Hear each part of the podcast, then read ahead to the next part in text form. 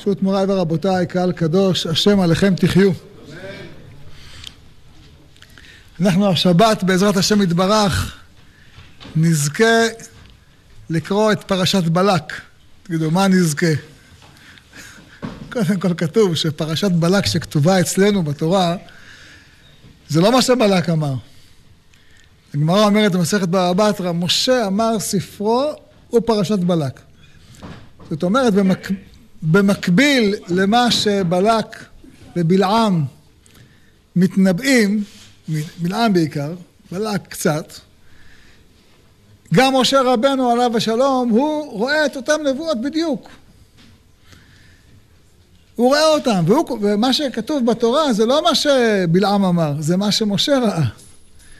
זאת אומרת, ככה כתוב בספרים, שכל, נגיד, נביא שכבש נבואתו, כתוב שחייב מיתה. מקשה הגמרא ואומרת, מי, מי יתרה בו? מי, מי יודע שהוא קיבל נבואה? איך אתה צריך אה, עדים, עדים והתראה. אומרת הגמרא, כל נביא שמקבל נבואה, כל הנביאים האחרים מקבלים את אותה נבואה. רק מה אומרים, כל הנביאים יודעים, נגיד, יונה קיבל את הנבואה ללכת לננבה. אבל זו נבואה שכולם מקבלים אותה. רק, וננבה, יונה אומרים לו, אתה תלך. וגם לכל האחרים אומרים, אמרנו ליונה ללכת. אז כשבלעם מקבל את, ה... את הברכות, גם משה מקבל אותן. ומה שכתוב אצלנו, זה... עכשיו זה, באמת זה פלא גדול מאוד. למה? כולנו זוכרים מה היה עם יעקב אבינו. שכאשר יעקב אבינו בא לומר את הנבואות של אחרית הימים, מה קרה? נסתלקה ממנה נבואה, נכון? נסתם לו הכס, לכן פרשת ויחי היא פרשה סתומה. גם דניאל, כתוב שכשדניאל בא לומר את, את אשר יהיה באחרית הימים, אז אמרו לו, כותב, ואני שמעתי ולא אבין. ואמר, אדוני, מה אחרית אלה? ויאמר, לך דניאל, כי סתומים וחתומים הדברים עד עת קץ. סתמו לו את זה, לא גילו לו את זה. כך כתוב במדרש, שגם יעקב וגם דניאל סתמו להם את הדברים, אבל לבלעם לא סתמו. יש לנו ארבע פעמים שבלעם מתנבא, כל הנבואות שבלעם מתנבא עוסקים בגאולה של עם ישראל. לא רק הגאולה, בביטחון שתהיה גאולה. זה חשוב, למה לפעמים אני פוגש תלמידים, אני אומר להם, מה יהיה? לא יודעים מה יהיה. מה יהיה בעוד עשרים שנה? לא יודעים. מה לא יודעים? בלעם ידע, אתה לא יודע. בלעם ידע שהגאולה זה הדבר הכי מוצק שיש בעולם. אין, מראש צורים הראינו צורים.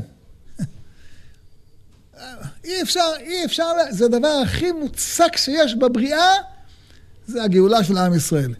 שמו של משיח נברא קודם שנברא העולם. מה הפירוש קודם שנברא העולם?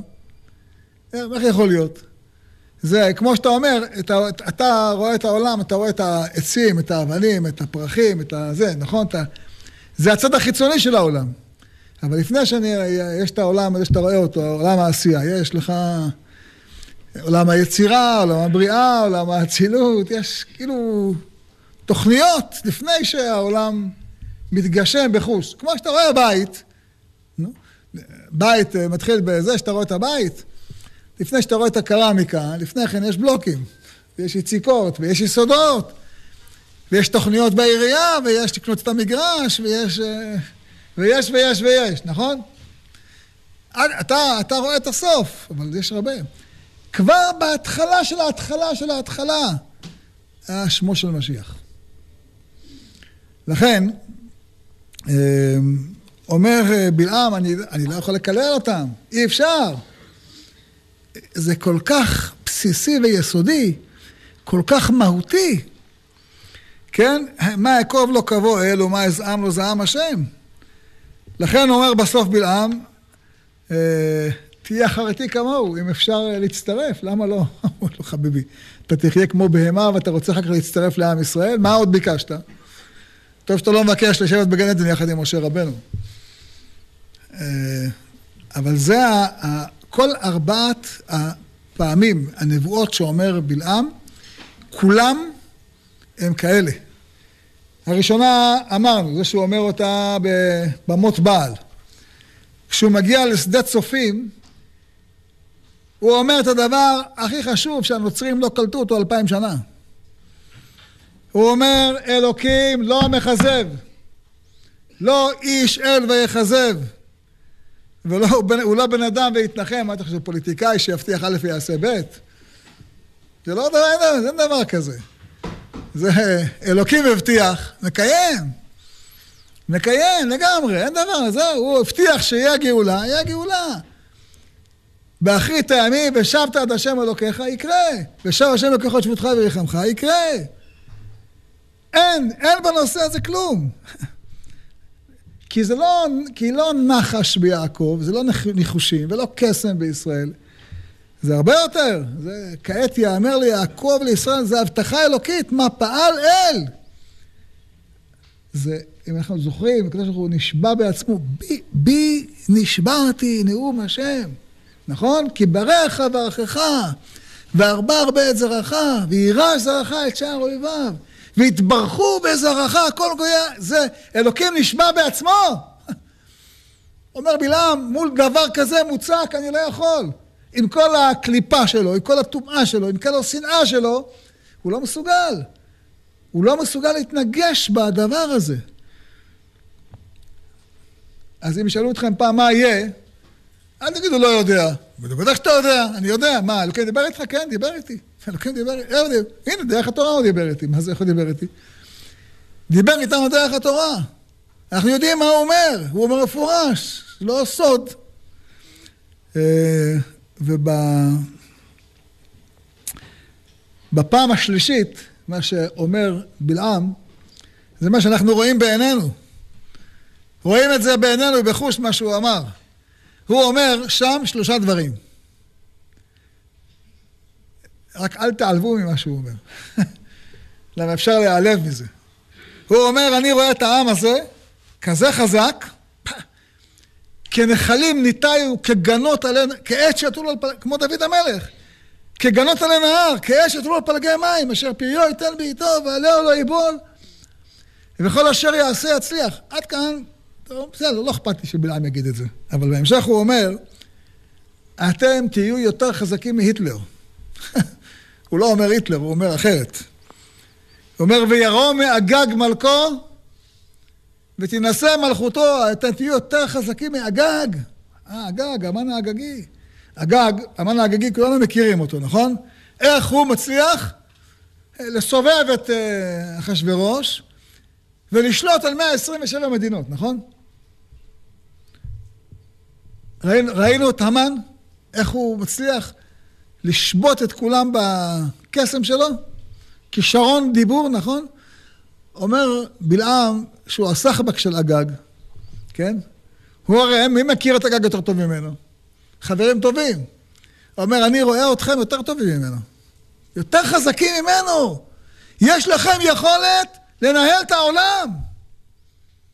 רק הוא לרעה, אתם לטובה. זאת ההתלהבות הראשונה של אה, בלעם מעם ישראל. ההתלהבות השנייה שלה, שלה, שלו, מאיתנו, הגמרא אומרת, הוא אומר, אתם יותר חזקים מהדבר הכי טוב שיש בעולם. ממי? מהשדים. כך כתוב. אל מוציאו ממצרים כתועפות ראם לא. אומרת הגמרא, מי אלה? אלה השדים. בעינינו, תגיד לו, זה חביבי, עם ברכות כאלה עדיף שתשב בשקט. אבל הוא, זה מה שהוא מברך. והשלישי, אומר, אתם תהיו כמו אריה. קרא, שכב כארי וכלבי, מי יקימנו? בזה הוא מסיים, מברכך ברוך ועורריך ארור.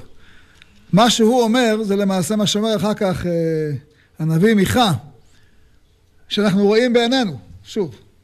והיה שארית ישראל בגויים בקרב עמים רבים, כי אריה בבהמות יער, ככפיר בעדרי צאן, אשר עם עבר ורמס וטרף ואין מציל. זה העוצמה של עם ישראל. את זה רואה בלעם לפני 3,300 שנה, כן? אה, וגם כשהרמב"ם רוצה בהלכות מלכים להביא את הנבואות על ימות המשיח, אז מאיפה הוא מביא? מבלעם. זאת אומרת, נכון כתוב ימות המשיח, ושב השם את שבותך ויחמך ושב וקיבצך, אבל שם לא כתוב משיח. שם כתוב קיבוץ גלויות, עם ישראל חזק, יכבוש את הארץ, יהיה ריבוי גדול, יהיה עושר גדול, הכל, יהיה תשובה, הכל... זה, יש תיאור שלם בדבר, שם, בדברים. אבל על המלך המשיח, שם לא כתוב. היחידי שמדבר עליו זה בלעם. בנביאים יש הרבה, בתורה רק פה. אומר הרמב"ם, למה רק הוא מגלה את זה? למה לא, למה לא יעקב, למה לא משה בעצמו? רק, רק באמצעותו זה מתגלה. כי אין הברכה שרויה אלא בדבר הסמוי מן העין. כמו שכולנו יודעים שעינו של בלעם סמויה, נסמת, נכון? נאום הגבר, סתום העין. רק כשיש לך סתום עין כזה, אה? יכולה הברכה לבוא. הסוד הגדול הזה מתגלה רק באופן הזה. אה, וזה דבר פלא גדול. פלא גדול הדבר הזה, אה, שרק בדורנו הדברים האלה מתגלים. יש, אה, אמרנו שיש שניים שנסתמו מהם נבואות, אחד זה, אחד זה יעקב ואחד זה דניאל. אני רוצה להגיד לכם שני ככה דברים נחמדים בשם, שמעתי אחד בשם הרב מזוז ואחד בשם הרב שמואל יניב. כתוב בדניאל שהנבואות האלה לדניאל סתומות, אבל לעתיד, עד עת קץ, הם יתגלו. אז דניאל לא יודע, הוא לא מבין מה כתוב, מה אומרים לו, אבל הוא אומר את הדברים. אז שני פירושים, קודם כל שמעתי אחד, יש פסוק אומר, בדניאל, אחרי שהוא צם שלושת השבועות, אנחנו נתחיל שלושת השבועות ביום ראשון הקרוב, למעשה במוצאי שבת, כן? דניאל כתוב שהיה מתפלל כל שלושת השבועות, ובזכות התפילה שלו, מיכאל השר הגדול גם מתפלל מולו, והוא עוזר לו לנצח את שר מלכות פרס, אלה שניסו לעצור את הקמת הבית השני. בקיצור, יש כוח עצום לתפילה שלו. ומכוח אותה תפילה מגלים לו את הסודות העתידים, ואחד הדברים שאומרים לו, והשמעה אחד קדוש מדבר, ויאמר אחד קדוש לפלמוני המדבר, עד מתי החזון התמיד והפשע שומם, ט' קודש וצבא מרמס? כמה זמן יהיה עד שעם ישראל יהיה רמוס, ושבית המקדש יהיה שומם, ושארץ ישראל תהיה שוממה? עד מתי? כמה זמן ייקח? ויאמר אליי, עד ערב, בוקר, אלפיים ושלוש מאות ונצדק קודש. אומר, ייקח ערב בוקר, אלפיים ושלוש מאות ונצדק קודש. מה פירוש נצדק קודש? יהיה, העם הקדוש, יצדיקו אותו. זאת אומרת, עם ישראל. אז הייתי הרב יניב עושה חשבון מאוד פשוט, כל אחד יכול לעשות את החשבון הזה, כמה קל. ומתי דניאל חי? דניאל חי לפני בניין בית שני, נכון? מבניין בית שני, עד סופו כמה שנים יש? 420. מחורבן בית שני עד הקמת המדינה כמה שנים יש? קל לעשות חשבון. זה שמעתי מהרב, לא נעים לומר אותו, אבל זה יעזור לכם לעשות את החשבון. אם אתה רוצה לדעת מתי שנת חורבן המקדש, קח את ה... תוריד חיים מהגויים. תוריד חיים מהגויים. פירוש, מניין הגויים זה 1948, נכון? כמה זה חיים? 68, נכון? תוריד מ-1948, 68, כמה תקבל? 1880. מאז חורבן הבית עד הקמת המדינה A אייר תש"ח עברו 1880 שנה. תוסיף 1880 ל-420 ויאמר אליי עד ערב בוקר 2,300 ונצדק קודש מדויק על השנה. 2,300 שנה. זה מה שהוא אומר לו. ודניאל זה בדיוק, הוא חי, חי בתקופה הזאת, בהקמת הבית השני, הוא חי. עד ערב בוקר, 2,300 נצדק קודש. פלא, נכון? אה, יש פירוש שהרב מזוז אומר, אומר, יש פסוק אומר, אה, הפסוק האחרון בדניאל, זה שהוא אומר לו, אשרי המחכה ויגיע ויראה, 1,335. אז הוא אומר, מה זה 1,335? אומר הרב מזוז, ספרתי בעצמי, יום יום. אומר, מראש השנה של שנת תש"ה, כן, שזה זמן שהפסיק, הפסיקה השואה. עד, עד הקמת המדינה, אייר תש"ח, אל, בדיוק, 1,335. בדיוק. אה, פירוש אחר שמעתי מהרב יניב, אומר דבר מעניין. אומר, אה, יש פה הרי שני, תאר, יש שני תאריכים. יש, כתוב, מעץ ומעט הוסר התמיד, ולתת שיקוץ שומם, ימים 1290. זה תאריך אחד. השני, אשרי המחכה ויגיע לימים 1335. אומר, מה זה שני התאריכים האלה?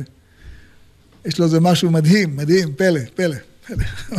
הוא אומר, אה, הרי אנחנו, עם מה אנחנו מתמודדים? עם השיקוץ המשומם שיושב שם בבית המקדש, נכון? יש שם שיקוץ משומם.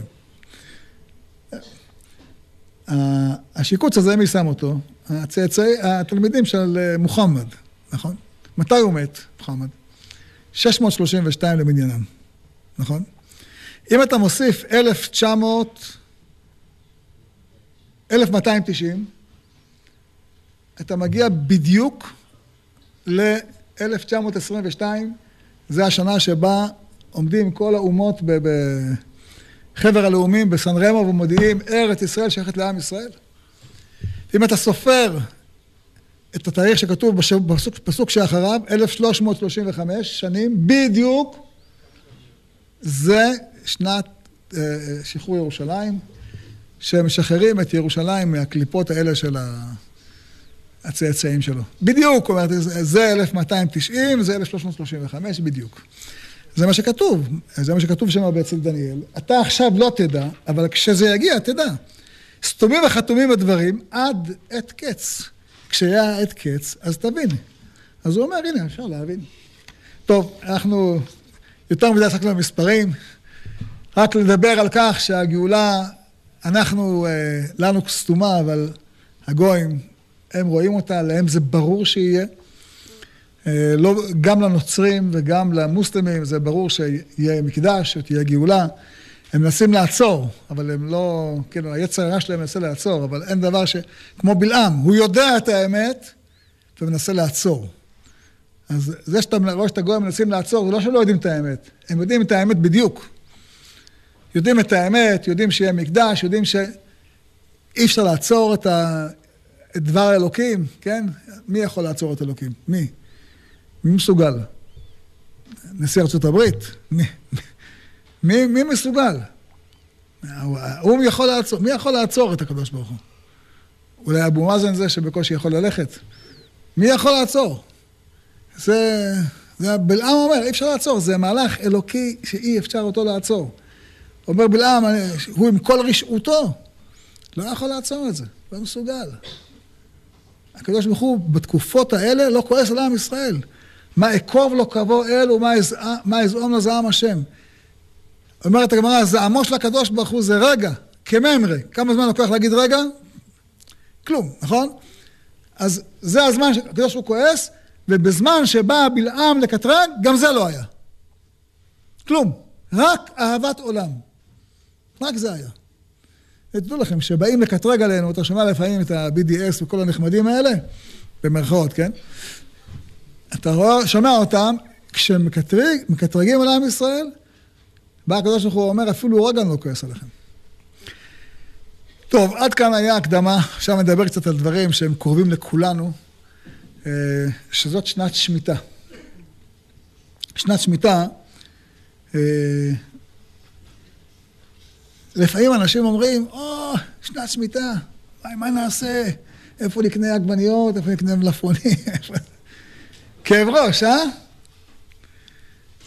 אז קודם כל זה לא כאב ראש.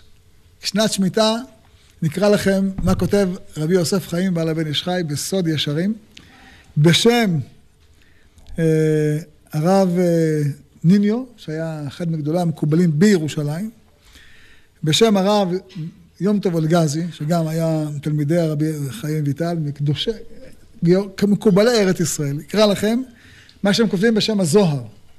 מה שאני אומר לכם עכשיו, תרשמו לכם, תזכרו את זה כל השנה הבאה. אה, לא לשכוח. וגם השמיטה שאחריה. והווה יודע שבכל שנת השמיטה אין אנו אומרים תיקון רחל בחצות הלילה. כמו חול המועד.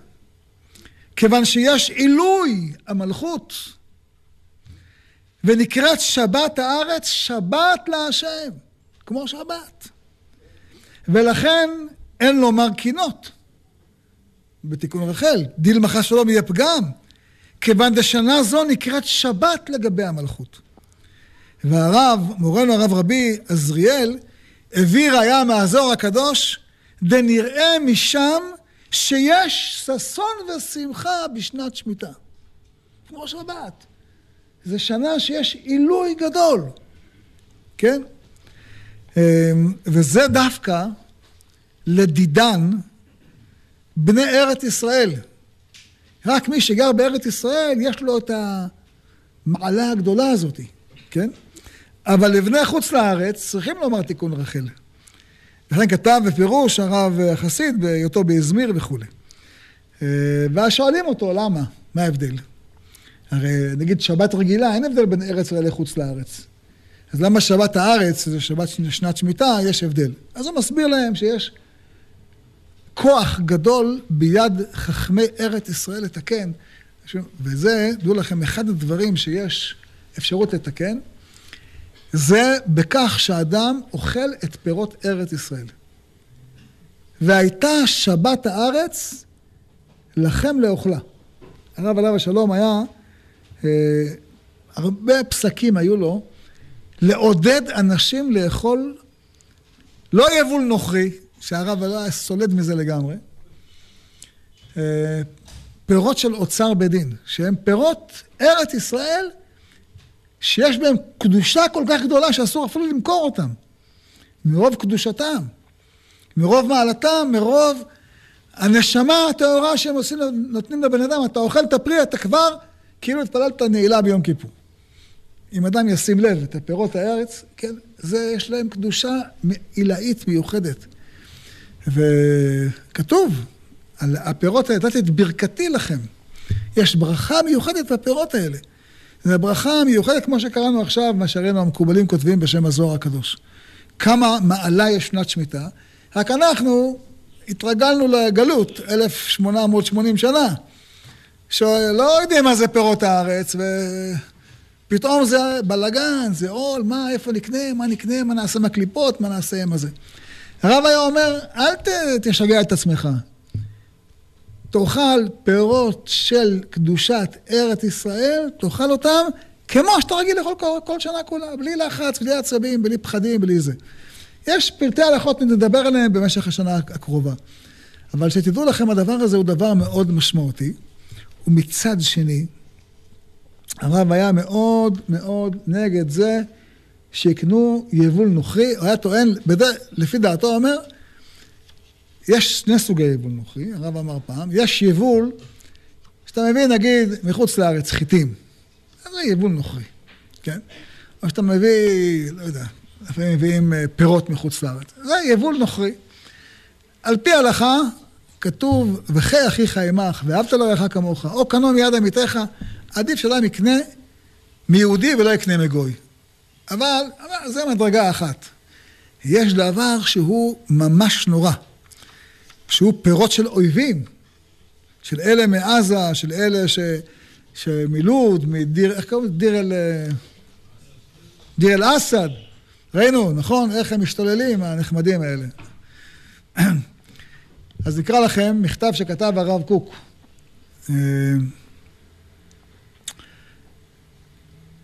תראו איזה כאב היה לו על אלה שקונים האויבים פירות, נותנים להם כסף לקנות אה, בזה אחר כך נשק.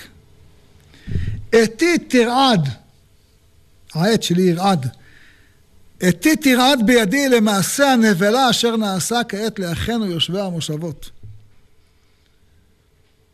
כשאומרים אל תקנו מהם, תקנו מהערבים. איך תקנו מהם? אה, חותרי מחתרת אשר יעצו בסתר לקנות דווקא מהגויים ולהרים קרן צרינו. כך הוא כותב, צרינו אלה צרינו, מה אתה, אתה, אתה עוזר להם להתחזק? לצרינו, אויבינו, רוצחי, אלה שזורקים עלינו בקבוקי תבערה, אתה הולך לקנות מהם? השוחקים על משבתנו.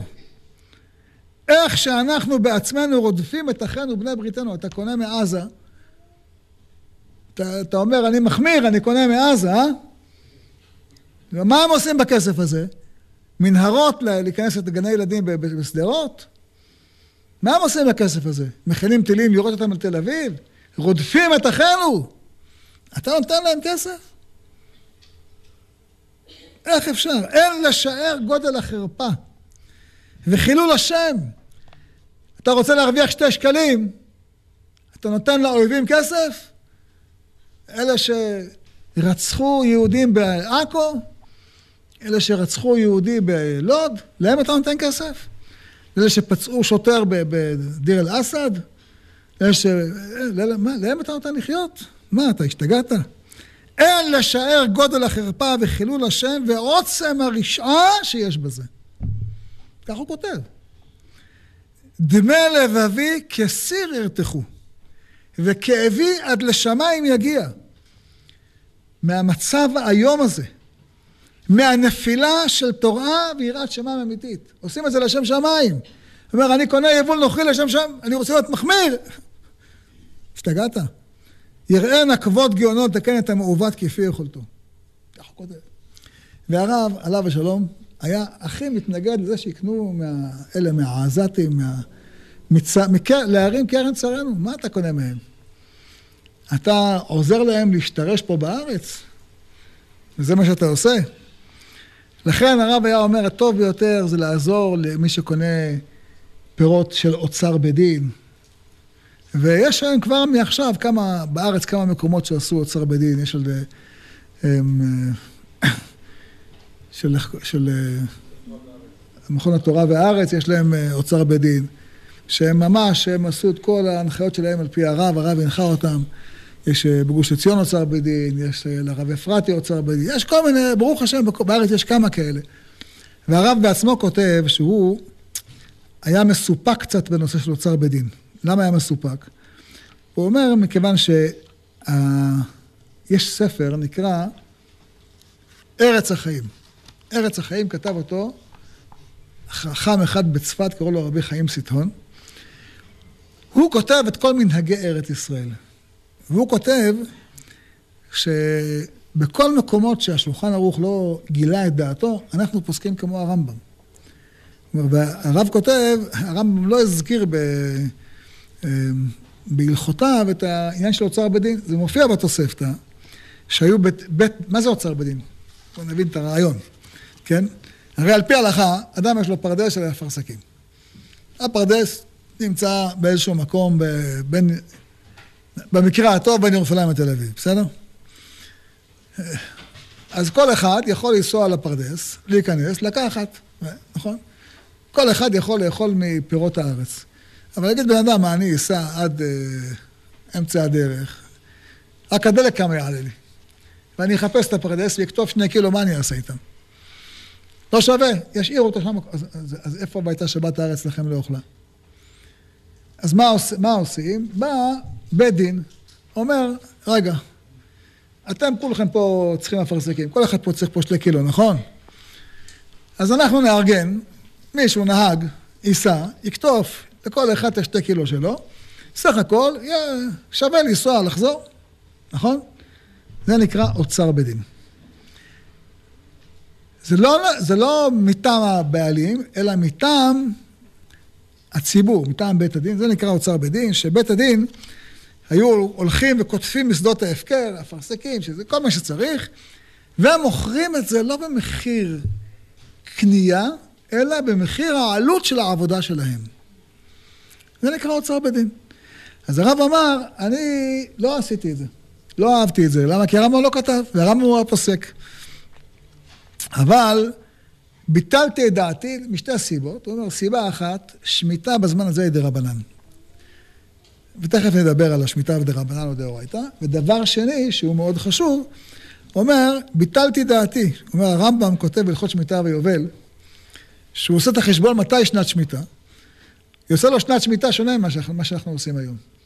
אבל אומר הרמב"ם, אני ביטלתי את דעתי מכיוון שכלל ישראל נוהגים ככה. אומר, יש מנהג בעם ישראל, אנחנו הולכים אחרי מנהג עם ישראל. גם אם דעתי אחרת. אומר הרב, גם אני ביטלתי את דעתי.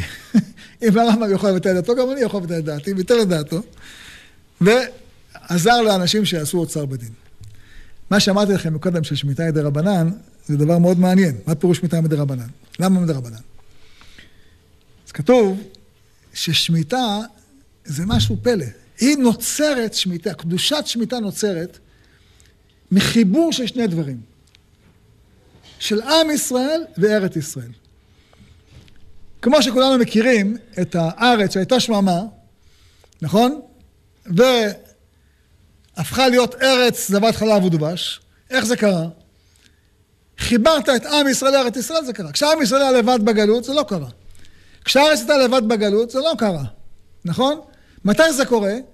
כשיש חיבור בין עם ישראל לארץ ישראל, אז פש, ברכה עצומה. כשהיינו בגלות לבד, היינו פחדנים. הארץ, שהייתה. יודעת לגדל גיבורים, לא גידלה גיבורים. באנו לארץ, פתאום הפכנו להיות ככפיר בעדרי צאן.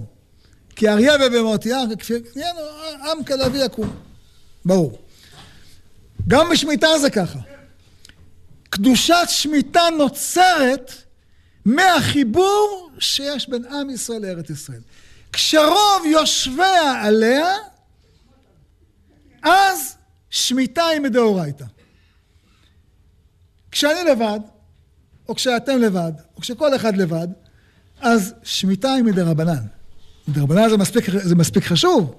יש לזה ערך גדול, כמו שראינו מקודם, לא אומרים תיקון רחל, יש לזה כמו שבת, אבל זה לא בשיא הקדושה שיכולה להיות. כשרוב יושביה עליה, אז כבר מתחיל הקדושה לפרוח יותר, כן? ותרומה ותרומות ומעשרות הם מדאורייתא, וכשכל שבט יושב במקומו, אז גם שביעית היא מדאורייתא. כך כותב הרמב"ם בהלכות שמיטה ויובל, משגלה שבט ראובן ושבט גד וחצי שבט המנשה, בטלו היובלות. שנאמר, וקראתם דרור בארץ לכל יושביה. בזמן שכל יושביה עליה, בזמן שכל עם ישראל יושב בארץ ישראל. היום אנחנו 47 אחוז יהודים בארץ ישראל, אומרים 53 אחוז יהודים בחוץ לארץ. כל רגע שעובר, מתקדם. משתי סיבות לצערנו, אחת לטובת, אחת לשמחתנו, אחת לצערנו. על לשמחתנו, שפה בארץ יש ילודה גדולה, ויש עלייה כל שנה. כן? ועכשיו בקורונה יש פי שלוש יותר נרשמים לעלייה. למה? ראו שפה זה ארץ החיים. וניו יורק זה לא ארץ החיים. וגם לא לוס אנג'לס, ובטח לא פריז, וודאי לא לונדון. ואפילו לא איטליה. בוודאי לא מוסקבה. רק ירושלים. ירושלים וכל ארץ ישראל. אז זה ארץ החיים, אז יש ברוך השם הרבה עלייה. אז גם בגלל העלייה יש פה ברוך השם הרבה יותר יהודים, וגם בגלל שלצערנו שם, בחוץ לארץ, אין ילודה. ועבדתם בגויים ואכלה אתכם ארץ אויביכם, מתקיים בהם כפשוטו. ההתבוללות הורגת אותם. גם התבוללות הורגת אותם, וגם חוסר נורא בילודה וחוסר נורא בנישואים. כמעט חצי שם לא מתחתנים בכלל. לא מתחתנים. למה? בשביל מה נעשה ביזנס, נעשה MA, נעשה מיליון דולר. יותר חשוב מלעשות ילדים. בלבול. בארץ, ברוך השם, הבלבול הזה כמעט לא קיים. כי אנחנו בארץ החיים, אתהלך לפני השם בארצות החיים. כל זה מביא אותנו במהרה למציאות שבה עוד מעט שמיטה דאורייתא. יכול להיות שהשמיטה הזאת, שתבוא עוד מעט, אנחנו עכשיו אה, תמוז, נכון? יש לנו אב, אלול, זה חודשיים וחצי שמיטה. יכול להיות שהיא האחרונה בהיסטוריה העולמית שהיא דה רבנן. כי שמיטה הבאה כבר ודאי נעבור את החצי. ואנחנו רק צריכים, אחרי שנשאיר את החצי, כל אחד לפי שבטו יישב במקומו. היום אנחנו לא יודעים, אני לא יודע אם אני אפרים או מנשה או בנימין, אני לא יודע. רק הכוהנים יודעים איזה שבט הם. יש כאלה עוד אחרים שיודעים, בודדים. זה נצטרך גם בזה לדעת. כל אחד יצטרך להכיר את הנשמה שלו. כן, כן, כן. אה, לא, עד, לא, עד היום לא עסקתם בזה, איזה שבט אתם? מה אכפת לי? אכפת לך, חביבי. מהיום יהיה אכפת לך. תתחיל לברר. מאיזה שבט אתה? למה? תדע מה התפקיד שלך בעולם. אבל זה השלב שאנחנו עומדים לפניו. מצפה לנו עתיד מרתק. לא יהיה משעמם פה. יהיה מעניין, כן? אז אנחנו היום במציאות של עוד מעט רוב, לכן היום, היום עדיין שמיטה מדי רבנן. זה מאוד מעניין אמ, שדעת השולחן ערוך, רבי יוסף קארו, כמו שהיא מופיעה בפירושו על הרמב"ם, בכסף משנה. יש פירוש של, של רבי יוסף קארו על הרמב"ם, נקרא כסף משנה. אז כמו שמופיע בפירושו על הרמב"ם, דעתו היא ששמיטה בזמן הזה היא מדאורייתא. ככה דעת רבי שולחן ערוך.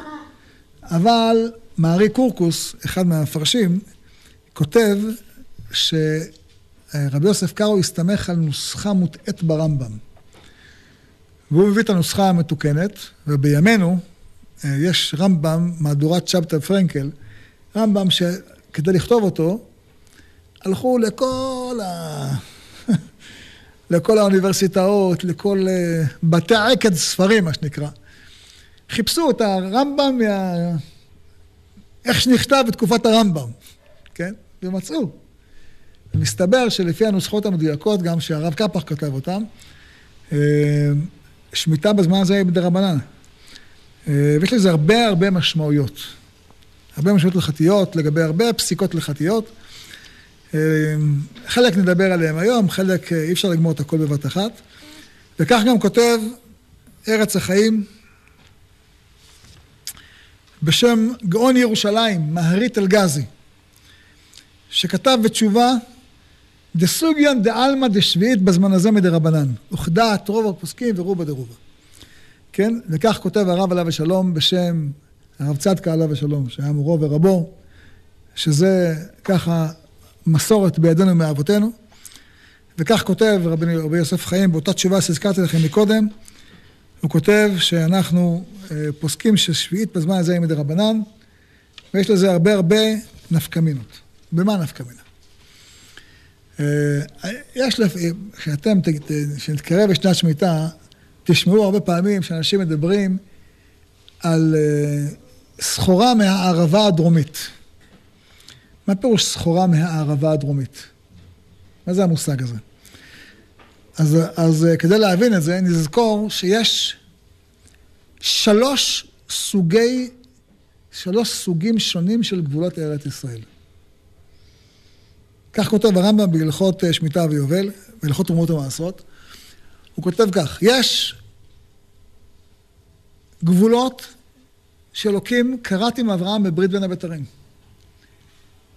מנהר מצרים עד הנהר הגדול נהר פרת. איפה זה נהר מצרים? יש הרבה שאלות. הרב, הרב עליו בשלום היה אומר, יש דעת אה, חוקר אחד, קוראים לו בר דרומה, אומר, הוא בעיניי שמאלני. במפה שלו, ארץ ישראל זה חצי איטליה. הוא אומר, אה, הרבה, הרבה יותר. הרחב פיך ועמלהו. זה לא משנה. אה, אז זה מפת ההבטחה.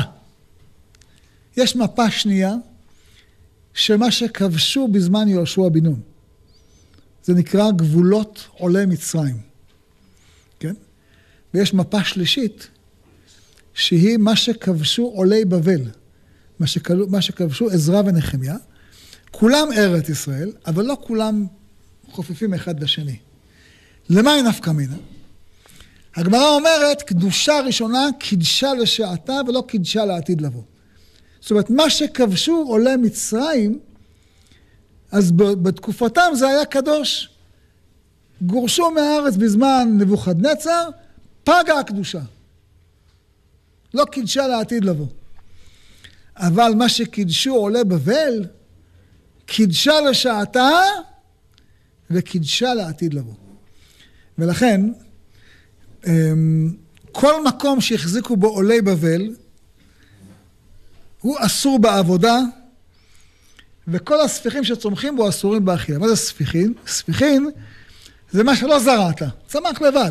נניח היה לך שדה, היה שם תירס, קצרת אותו, כמו שכל אחד תמיד קורה, נופל פה קצת, נופל שם קצת, אתה לא אוסף את הכל, כן? ונשארו על הקרקע, יורד גשם, שנה אחרי זה צומח באותו מקום תירס. לא זרעת, צמח לבד, זה נקרא ספיחין. זה נקרא ספיחין. אז גבולות עולי בבל, ספיחין אסורים. גבולות עולי מצרים, כן, ספיחים מותרים. עם זאת, אומר הרמב"ם, אמ, למרות שהספיחים הצומחים בו מותרים באכילה, כן, עדיין יש בהם קדושת שביעית. אה, ולכן, אומר הרב, כל מקום, שאני, מה שנקרא היום ערבה דרומית, שזה עד אילת, יש אומרים ממצפה רמון, יש אומרים אה, מדימונה, יש הרבה אה, גבולות, הרבה, הרבה דעות שונות לגבי הגבולות.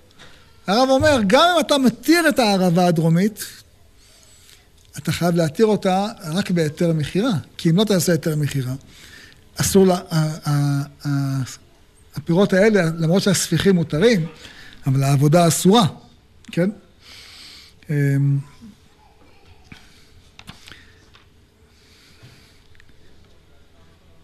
ולכן, אה, דעתו הייתה מאוד להשתדל אה, לעשות היתר מכירה בכל מקום שבו אנשים עשו עבודה. גם אם זה ערבה דרומית, וגם היום בד"צים לא עושים היתר מכירה בערבה דרומית. והרב לא היה הניחה דעתו בזה, הוא אומר, תעשו גם היתר מכירה וגם, אה, וגם תשתמשו בערבה הדרומית. עכשיו יש, הרב, הרב כותב, אומר, הזכרנו מקודם את הרמב"ם, הזכרנו מקודם את המושג ספיחים. ויש בו, בין הפוסקים הראשונים, כן, מחלוקת מאוד מעניינת. מה, אמר, תיארתי לכם איך נראה ספיחין, נכון? אדם לו שדה תירס, נפלו תירס, שמח לבד. מתי חכמים גזרו על הספיחים? אם זה צמח בשמיטה, או אם זה נזרע, בש... אם נזרע מעצמו בשישית וצמח בשמיטה. האם רק אם צמח כולו בשמיטה, או אם נזרע בשישית וצמח בשמיטה. זו מחלוקת. לדעת הרמב"ם, לא משנה מתי נזרע. אם צמח קצת בשמיטה ואתה אספת בשמיטה, זה אסור. יש פירוש על המשניות של רש סירלאו, כן? אחד מגדולי הראשונים, שהוא פוסק שאם נזר... זה הספיחים האלה צמחו בשישית וצמחו בשביעית, הם מותרים. אומר הרב, אני בדרך כלל פוסק כמו הרמב"ם. והבאתי לכם מקודם את מה שהרב מביא בשם ארץ החיים, שכך מנהג ארץ ישראל. הרמב"ם הוא מרא דאתרא דארץ ישראל. בכל מקום שהשולחן ערוך לא פסק, ובשולחן ערוך אין הלכות שביעית, כן? בכל מקום שהשולחן ערוך לא פסק, אנחנו נוהגים כמו הרמב"ם, והרמב"ם פוסק שיש ספיחים גם אם, גם, גם אם הם התחילו לצמוח בשישית.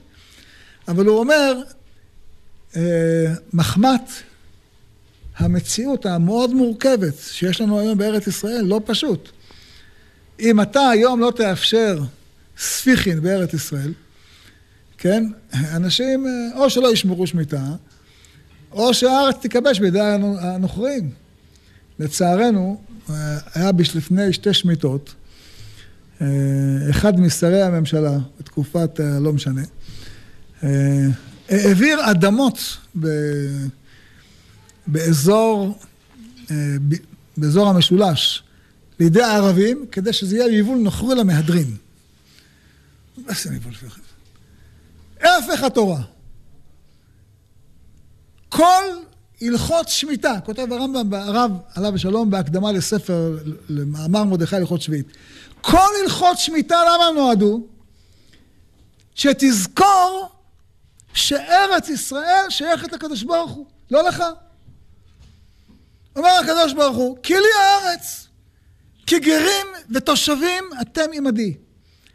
אני בראתי את הארץ, את הים ואת כל אשר בו, את האדמה ומעבה האדמה, את כל אוצרות הטבע. מי, אתה, אתה שמת שם את הגז, שמת שם את הנפט, את הברזל אתה שמת שם, את, את, את הפוספטים אתה שמת בים המלח?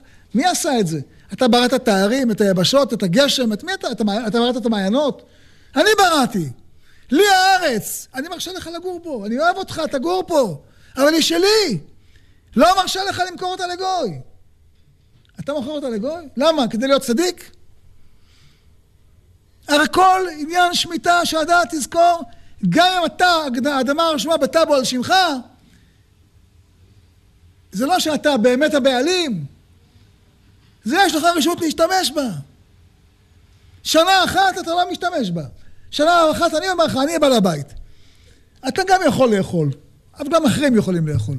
שתזכור מי הבעל הבית. נו, אז מה אנחנו עושים?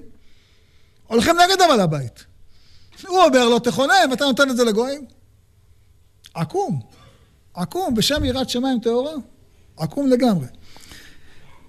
אבל אנחנו צריכים לדעת שההשתדלות שלנו צריכה להיות שכל מקום בארץ ישראל לא יהיה לחרפה. אל תיתן נחלתך לחרפה למשול בם גויים. כשהם יושבים על הארץ זה פשוט חרפה. הארץ מתביישת. לא נעים לה. מה אתם דורכים עליי? כואב לי. לא... מה? מילא הבנים שלי, זה כמו אימא שמרימה את הילדים שלה. אז היא נהנית להרים אותם. היא לא, לא דורכים עליה, היא מרימה אותם, בשמחה, מחבקת אותם. אבל הם, היא לא רוצה אותם, מה אתם עושים פה? מציקים, לא נעים. עם זאת, הרב אומר, כדי לחזק את יישוב ארץ ישראל, אני במקרה הזה אומר פוסק כמו הרש סירילאו, אה, למרות שבדרך כלל דעתו לפסוק כמו דעת הרמב"ם. אה, כך הוא כותב שם, הוא כותב את הדבר הזה. אה, וכמו שהקל מרן החזון איש, וכדעת הרמב"ן, נגד דעת הרמב"ן, למה? כי קשה למצוא היום ירקות בצורה אחרת. אני מזכיר לכם עכשיו, אנחנו, מה שאנחנו עושים עכשיו, לומדים מושגים בהלכות uh, שמיטה חשובים, שאנחנו ניתקל בהם במשך השנה הקרובה הרבה פעמים, והם מאוד חשובים, ונלמד, בדקות שנשארו לנו, נלמד עוד איזו הלכה מאוד חשובה, ודעת הרב עליו השלום, מה שהוא אמר בדין הזה. שמעתי את זה מחברי הרב יהודה עמיחי, ראש מכון התורה והארץ, שהרב היה לומד איתו חברותא, את ההלכות האלה של הלכות שמיטה, כדי שגם אחרי שהרב אה, יעלה לגנזי מרומים, יהיה מי שימשיך את הדרך שלו בעולם. אז הוא, הוא אמר, הוא אומר בשם הרב, הוא סיפר, הוא אומר הרב, יש הלכה, ברמב"ם כותב, כתובה בהלכה, כן, הרמב"ם רק מסכם אותה, אין עושים סחורה בפירות שביעית. ואם רצה למכור מעט פירות שביעית, מוכר. אבל איך מוכרים את זה? כשמוכרים פירות שביעית, אין מוכרים לא במידה ולא במשקל ולא במניין, אלא בעומד, כדי שלא יהיה כמו סוחר בפירות שביעית. אלא מוכר המעט שמוכר, אכסרה. מה זה אכסרה? בערך, כן? להודיע שהוא הפקר ולוקח אדמים, לקנות מהם אוכל אחר. זאת אומרת, אסור לסחור בפירות שביעית, אבל מותר לך, נניח, הלכת לשדה, כתבת 20 קילו אפרסקים, אתה לא צריך 20 קילו, מספיק לך 2 קילו. אתה אומר, אתה כתבת תפוחים, קח אפרסקים, תן לי תפוחים. קח מלפפונים, תן לי, אתה מחליף. שאלה סבבה, יש לך מגוון שלם, נכון? אבל אתה לא עושה את זה עם משקל, שלא ייראה כמו סחורה. זה הפקר שאתה מחליף עם אחרים, כן? כדי שיהיה יותר נעים ונוח. אז הכלל הוא שמוכרים בעומד כדי שלא יהיה נראה כסוחר בפירות שביעית. אומר הרמב"ם, תקשיבו טוב, פירות חו"ל שנכנסו לארץ, גם כן לא מוכרים אותם במשקל. למה? שלא יגידו שהם יותר טובים מפירות ארץ ישראל. אומר, אתה, המטרה היא, והייתה שבת הארץ לכם לאוכלה, רוצה התורה שתאכל את פירות ארץ אל הקדושים, ופירות שמיטה שמאוד יותר קדושים, כן? ואמרה לך, תפקיר, תחלק, תעשה, תעשה תחליף, בלי משקל. כל מיני הלכות, נכון? ואם אתה מביא פירות חוץ לארץ ואתה מוכר אותם במשקל, יבואו הסוחרים, יביאו מחוץ לארץ, גמרנו, הלכה, ש... הלכה כל התוכנית של הקדוש ברוך הוא. לכן קבעו חכמים שכל פירות חוץ לארץ לא יהיו נמכרים במידה או במשקל או במניין, אלא כפירות הארץ, בעומד. ואם היו ניכרים שהם מחו"ל, מותר. היה אומר הרב הפוש, ניכרים שהם מחו"ל. אם יש להם צורה אחרת וצבע אחר, אבל אם אתה מביא תפוח מטור, מטורקיה, שנראה כמו תפוח מארץ ישראל, אתה לא יכול להגיד את זה מטורקיה, למכור אותו בקילו, לא? אתה מביא פירות אה, מערבי בארץ ישראל, אתה לא יכול למכור אותם בקילו. אתה מביא פירות של... אה, אה, מירדן, ממצרים, אתה לא יכול למכור אותם בקילו. למכור אותם בעומד. הוא אומר, מי עושה את זה ככה? אף אחד לא עושה ככה.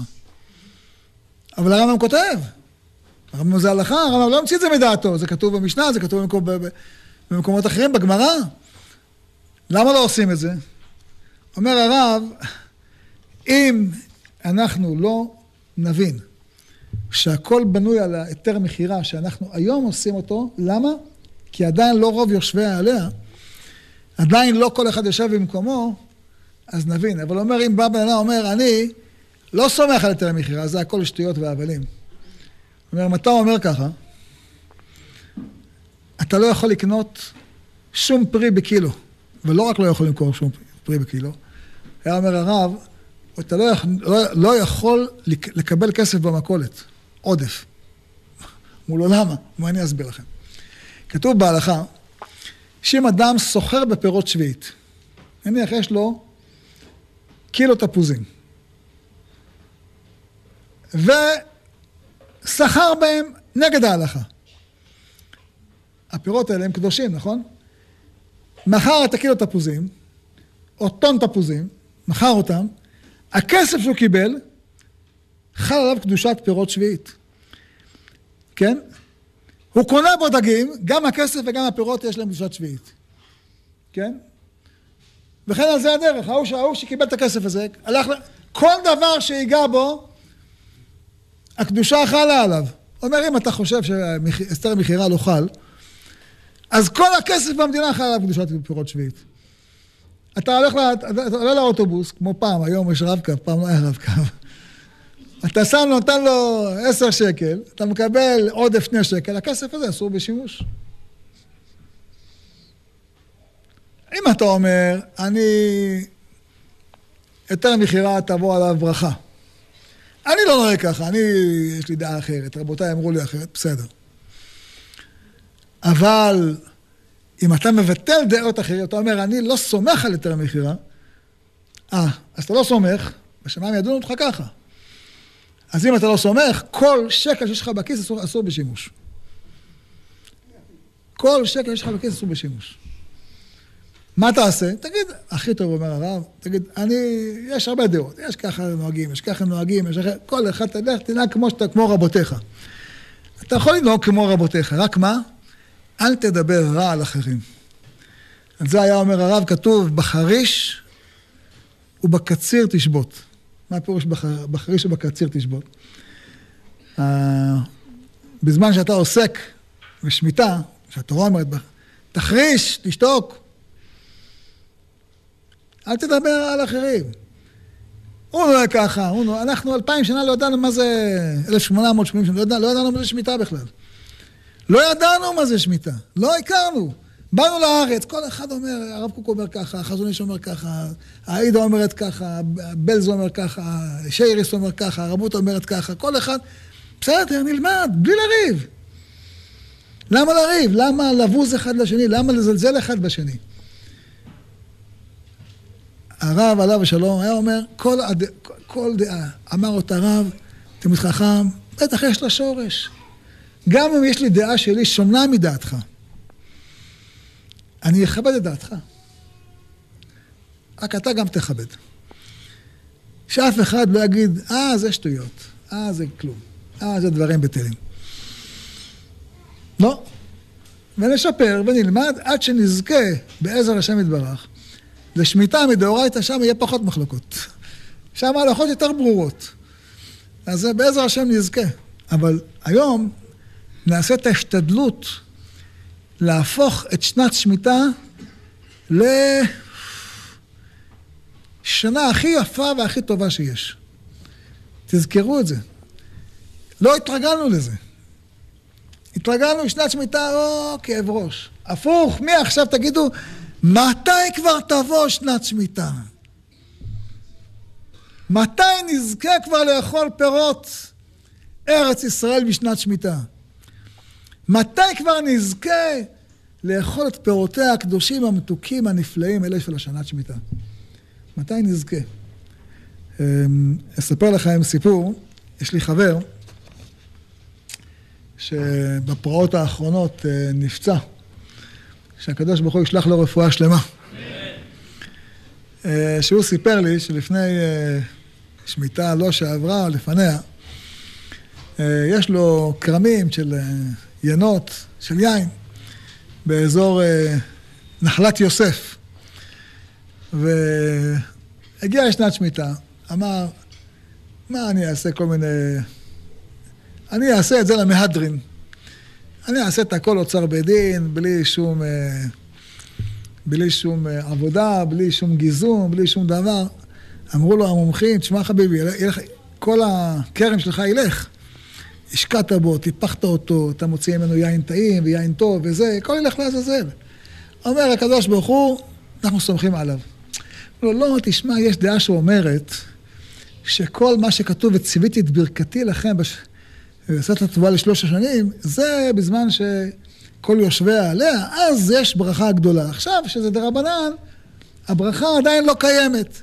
אמר, אני הולך עם הקדוש, הולך בתום, ילך בטח. סיפר לי שבאותה שנה, שהוא לא גזם, אז צמחו הרבה, הרבה אשכולות. אמרו לו, עכשיו האשכולות האלה של הענבים יהיו בטעם... אה, קצת אה, דליל. היין שתעשה מהם לא יהיה יין איכותי. אמר, אנחנו עושים, הקדוש ברוך הוא יעשה את שלו. אומר, באותה שנה צמח לו פי שלוש פירות, המחיר היה פי שלוש, כן? והרווח היה פי שלוש. ממש, וציוויתי את ברכתי ועשת לשלושה שנים. אז נכון שהוא עדיין לא שמיטה דאורייתא, אבל הקדוש ברוך הוא כבר מטעים אותנו מהברכה שיש בשנת שמיטה. זו ברכה ענקית, ממש כמו שבת. שבת אנחנו יודעים ששבת היא מקור הברכה. אז זה שבת שפעם בשבעה ימים. שבת של שמיטה היא שפע פי אלף יותר גדול של ברכה לעם ישראל. אז אנחנו נספור מעכשיו את הימים. שבעזר השם יתברך נגיע אליהם ימים של שנת שמיטה, שבה יש שמחה גדולה במרום, שבה יש עילוי גדול לשכינה, שיש עילוי גדול למלכות. יהי רצון נזכה לראות עין בעין במהרה בימינו, אמן ואמן. רבי חניה בן הקשיא אומר, רצה הקדוש ברוך הוא